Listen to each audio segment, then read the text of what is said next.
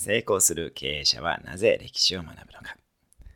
成功している経営者は歴史や地政学を学ぶのが好きな人が多いです。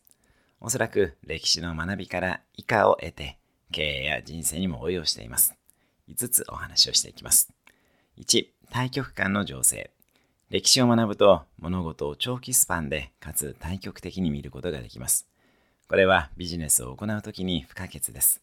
近視眼的だとビジネスはうまくいきません。2、戦略的洞察。歴史は戦略的な洞察を提供してくれます。過去の経済的、政治的な出来事や組織の成功と失敗から学び、将来の戦略決定を裏付けます。歴史的なケーススタディは戦略の設計と実行にとても有効です。3. リーダーシップと意思決定。歴史的なリーダーシップの研究やリーダーシップの資質やスタイル、意思決定のプロセスにも役立ちます。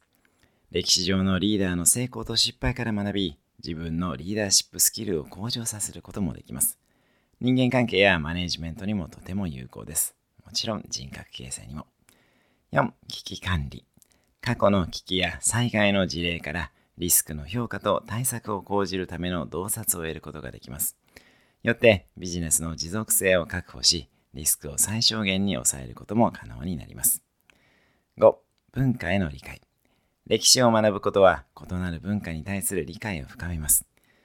国際的なビジネスを展開する場合、文化的な違いを尊重し、活用するための知識が不可欠であると、15年の海外経験を経て感じています。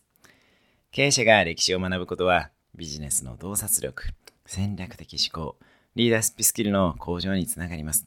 歴史は過去から未来への架け橋として、持続可能な成功を追求する際に貴重な資源になりますよね。学ぶというと堅苦しくなりますから、キングダムの漫画を読むもよし、自分が楽しめる形で歴史に触れられるといいですね。それではまた、毎日1分で人生は変わる、三宅宏之でした。